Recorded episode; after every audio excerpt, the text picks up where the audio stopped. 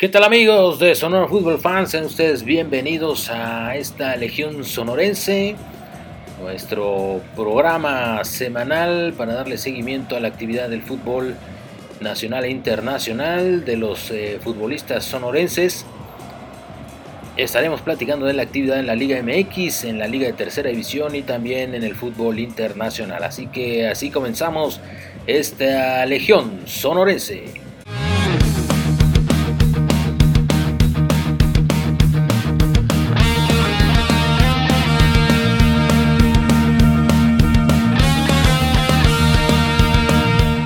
Se abrió con la participación de Alberto Cejo en el Santo San Luis. El jugador sonorense entró al minuto 69 y fue pintado de amarillo al 87 con un marcador pues de 1-0 que favoreció al San Luis.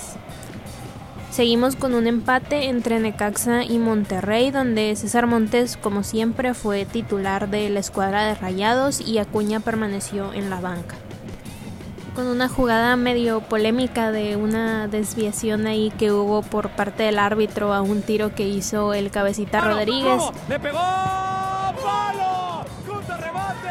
¡El árbitro! ¡El árbitro es el héroe del Toluca!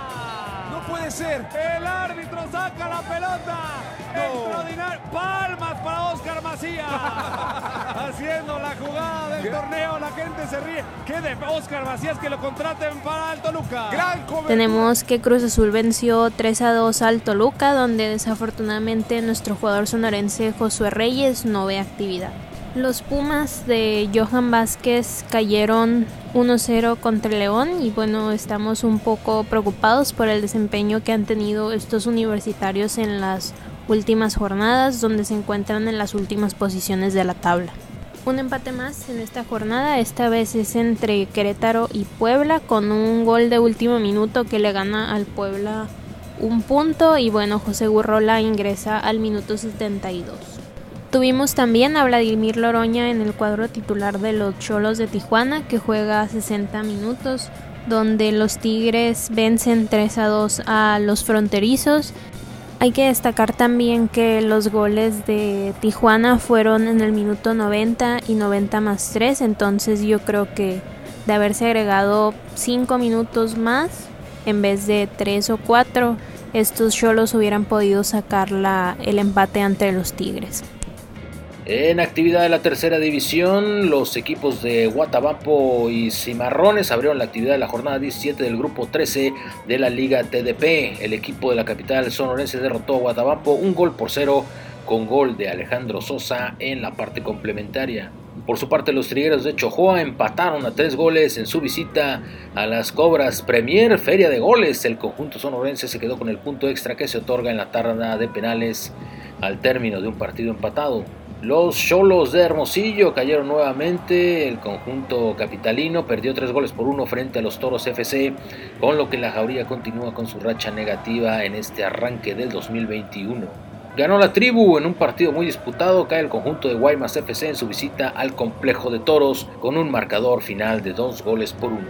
La tabla del grupo 13 queda de la siguiente manera. Los líderes son los cimarrones con 23 unidades, igualados con la tribu en la segunda posición 26 puntos para cada uno. En el número 3 aparece Guatabampo con 23 unidades, seguido por los Toros FC con 22 puntos. En la quinta posición aparece Chojoa con 19 unidades. Ya en la sexta está Guaymas con 15 puntos.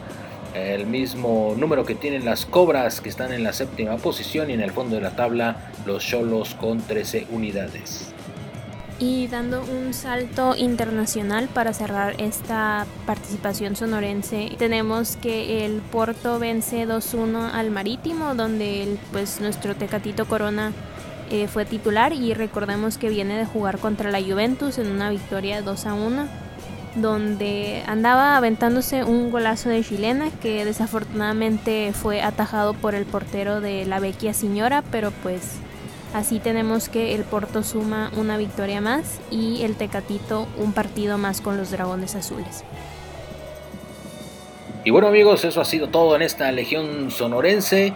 Queda pendiente cierta actividad del fútbol sonorense debido a las jornadas que ahora se llevan semana a semana, por lo que los invitamos a que estén pendientes de la próxima entrega de la Legión Sonorense. Así que los esperamos muy pronto aquí en Sonora Fútbol Fans y la Legión Sonorense. Saludos, gracias.